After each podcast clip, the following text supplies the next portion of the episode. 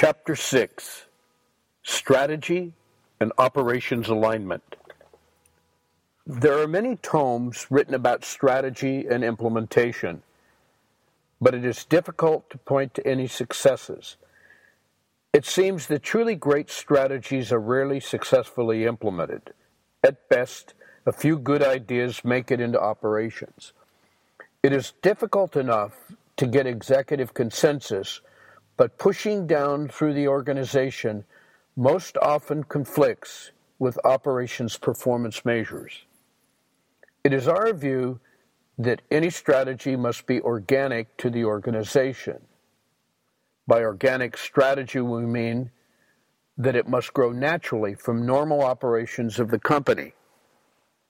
Strategy developed within the tribal knowledge paradigm is founded on the concept that implementation is the most important part of any strategy.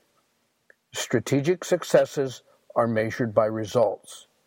It is truly about actions taken. This chapter will expand on the notion that there is a unique consequence of the tribal knowledge paradigm that causes an alignment of strategy with process we would like to explore that a bit. The foundation of the tribal knowledge paradigm is the recognition that know how and tribal knowledge are equivalent. Managers, executives, and all employees need to make decisions and take action with one eye on the ROI and the other on maximizing the relationship between mission relevance and improvement of tribal knowledge. It is in the latter process that guides strategy alignment with process. At a basic level, strategy is defined as any number of value propositions, and we refer there to Michael Porter's What is Strategy from the Harvard Business Review, issue November to December 1996. It's listed as reprint number 96608. Strategy not only guides the executive team, but it also should be a system wide understanding of all employees. Although the strategic planning process has some very good tools and techniques, it seldom gets to become a unifying theme for even understood by those most likely to affect its implementation. In a typical corporation, there is a disconnect between the board defined strategy and the implied strategy. The implied strategy is what people think it is. Theoretically, the strategy is interpreted and translated top down through all levels of the organization. Tactical actions tend to be piecemeal and often without rank and file connection to the big picture. So it is hard to gain a sense of commitment to strategy from this group. Successive actions then appear to be erratic with shifting management priorities. Then, because strategic planning is usually a periodic process, for example, every one to three years, in today's rapidly changing markets, it often is irrelevant or obsolete before it can be implemented. Bluebird or random opportunities are often missed. This periodic process is not adequate for an ever accelerating technology and a rapidly changing market environment. Traditionally, planning determines actions that are needed. Consensus is elicited, line and staff are trained, and then action is initiated. Sounds pretty ducky, doesn't it? We think it is putting the cart before the horse because in the tribal knowledge, strategy is defined in context with mission and is coupled to mission relevant action we have a little cartoon here showing a man in front of the horse. Makes the point. We believe that the process should rather be start with the implicit strategy, implement improvements, action, and look at the results. Then get consensus of the results as they relate to mission and know how, as depicted in SWOT strengths, weaknesses, opportunities, and threats. And then continually refine strategy and tactics through tribal knowledge paradigm processes. This is a continuous and iterative process. In the traditional model, strategy isn't flexible to market demand. In today's market, strategy needs to be more dramatic and can be embedded in the organizational structure. Strategy in the tribal knowledge paradigm starts with action. We trust the implied strategy, chalk the field, add the two evaluation touchstones, simplify the rules of the game, and keep score. The term chalk the field means exactly what it implies. Remember the games growing up. One of the authors grew up in the country and had a field that the neighboring farm kids and he would use to play baseball. They didn't have chalk lines to mark the field, but they had things just as good.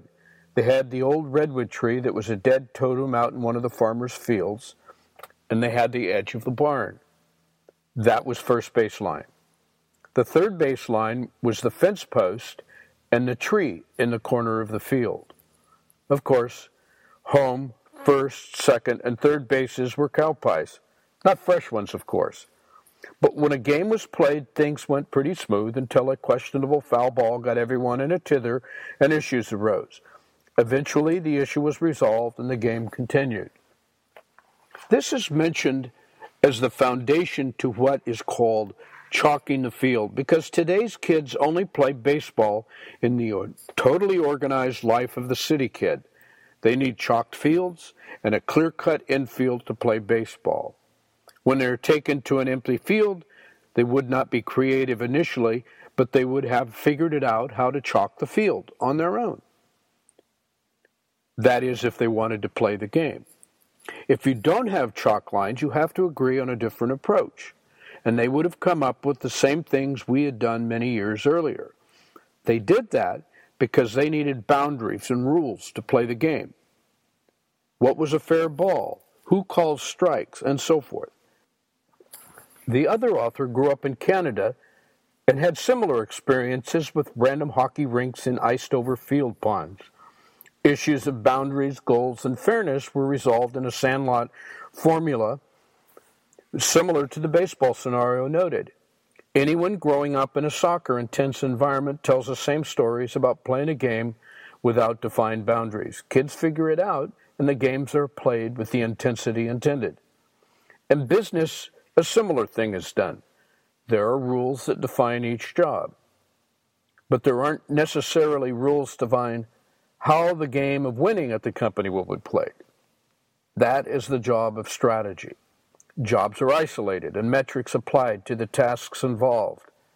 But when you have a group of people working to a common goal of optimized output of the group, they are a team, and the rules that define winning need to be made clear. The rules amount to chalking the field.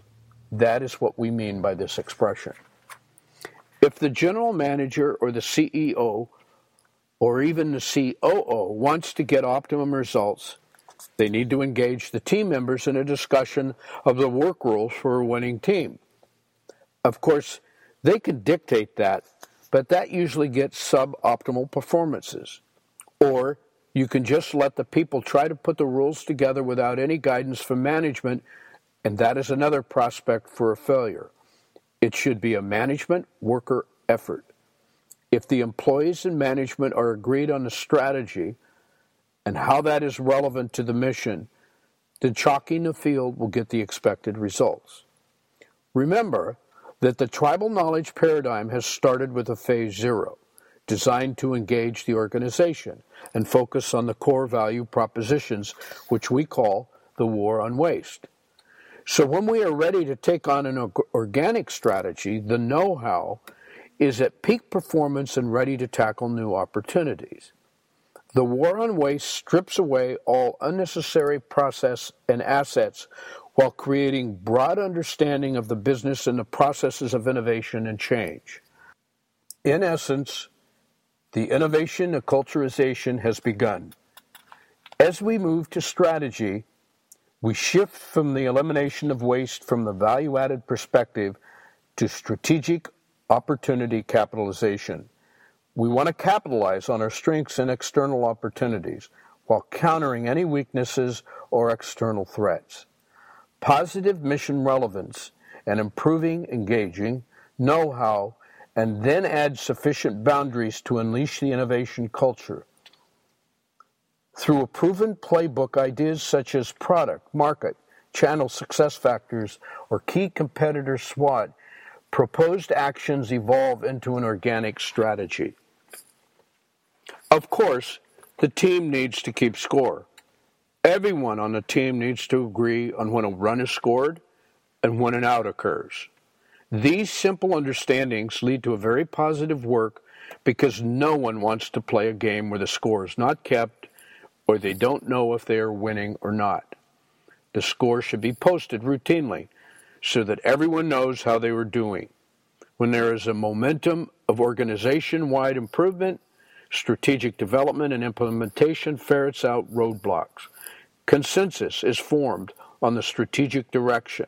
Significant and tactical results are immediately achieved, and all this while know how and capabilities are improved. Know how across the organization connected to the strategic process means the organization has all eyes, ears, and hands at the ready for finding and implementing strategic advantage. Lean business initiatives are good places to start this process improvement activity for the simple reason that they focus on the value adding processes and procedures of the organization. They start with understanding what value added means for the organization. Then they look at waste as anything that doesn't add value to the product process. So when you go back here, you find the previously discussed logic. Waste is anything in the process that is not value added. And lean business initiatives look at this in great detail. Strategy is the value added proposition to the market.